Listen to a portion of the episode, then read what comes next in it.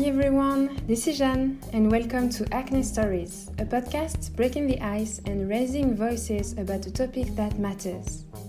Each episode tells a true story, revealing deep emotions and sharing helpful tips and unexpected visions. The goal of this podcast is to make us feel better about ourselves, to accept our skin, to approach it differently, and perhaps to discover solutions you have not tried yet. Today, this is Francesca who is going to share her skin story. Having recently discovered the podcast, she wanted to share her experience with acne, triggered by a hormonal disease called polycystic ovary syndrome, also named PCOS. This disease, which is a hormonal imbalance, is common amongst women. I have indeed noticed this topic expressed across several social media profiles, Francesca is going to share some information about PCOS, opening up about her own experience. She will then demonstrate how it is possible to reduce acne while dealing with this disease. My name is Francesca. I'm 26, I'm Italian, and I've been living in Paris for four years.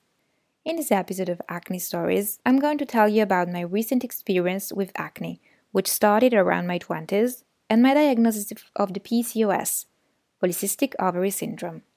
Before starting to talk about my recent skin concerns, I must precise that, like most of teenagers, I experienced small moments of acne during my high school years too. It was a very mild form of acne for which I used products for oily skins recommended by pharmacists. So I can say that during this period, I never worried too much about my skin. Having said that, it was a real nasty surprise when I found myself around the age of 20 with a face full of pimples. At first, I thought it was a cat allergy that I had caught during a holiday in London, where I was staying in a house with two cats. I then did all the medical tests, but I soon found out that it did not reveal anything. Despite returning home to Italy and starting a healthier diet, my problem was not decreasing in intensity. Rather, the common pimples, I had large and painful cysts under my skin mainly located around my jaw and cheeks.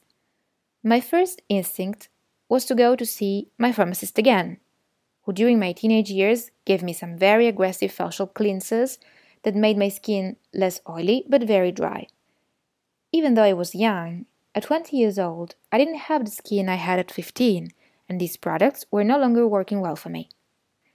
At this point, I spoke with a dermatologist, who advised me to see a gynecologist who finally prescribed me the contraceptive pill because, apart from the acne, I had very irregular periods.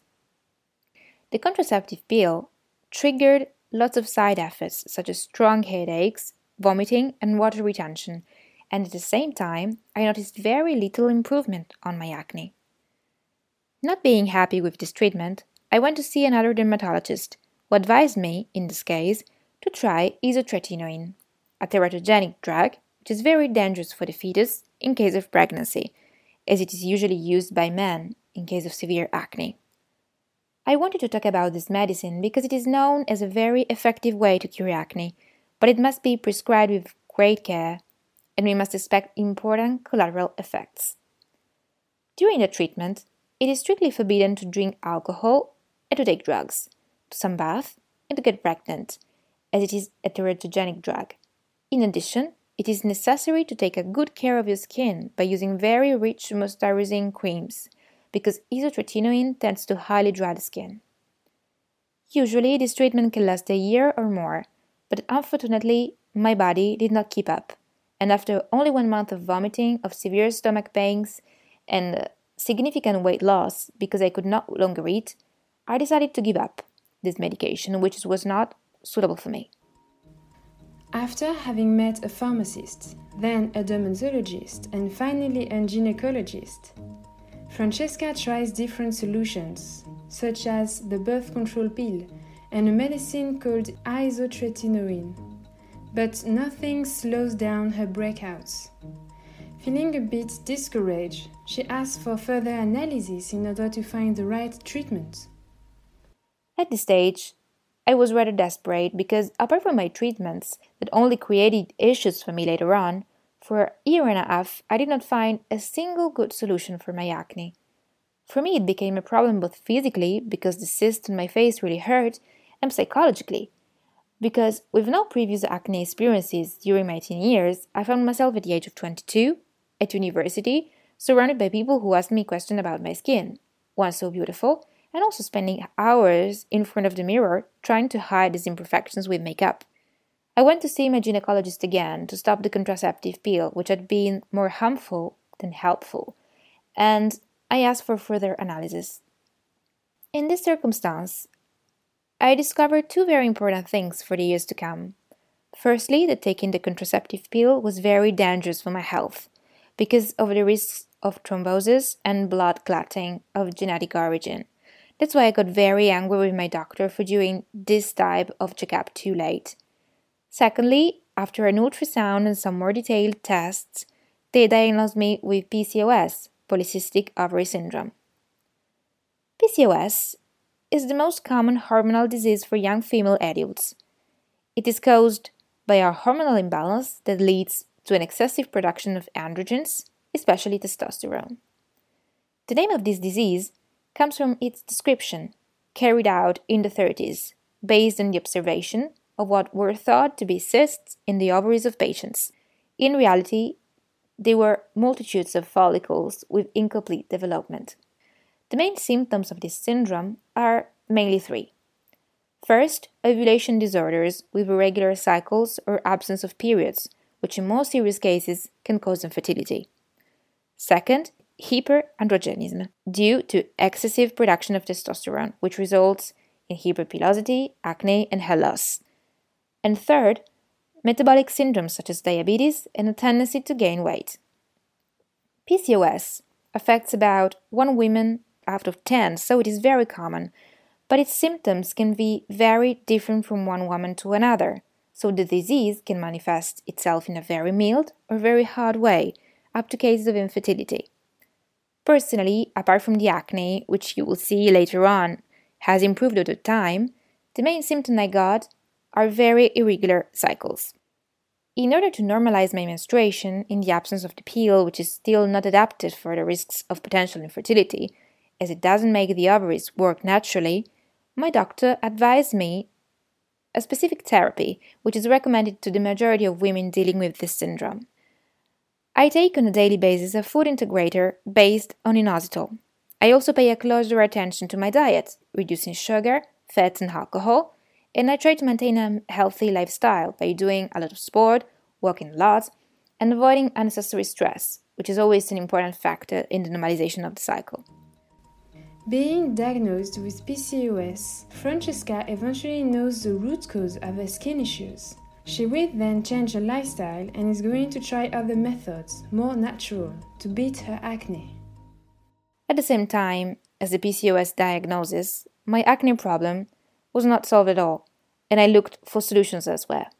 My life and skincare routine changed when I met a beautician in Turin, my hometown.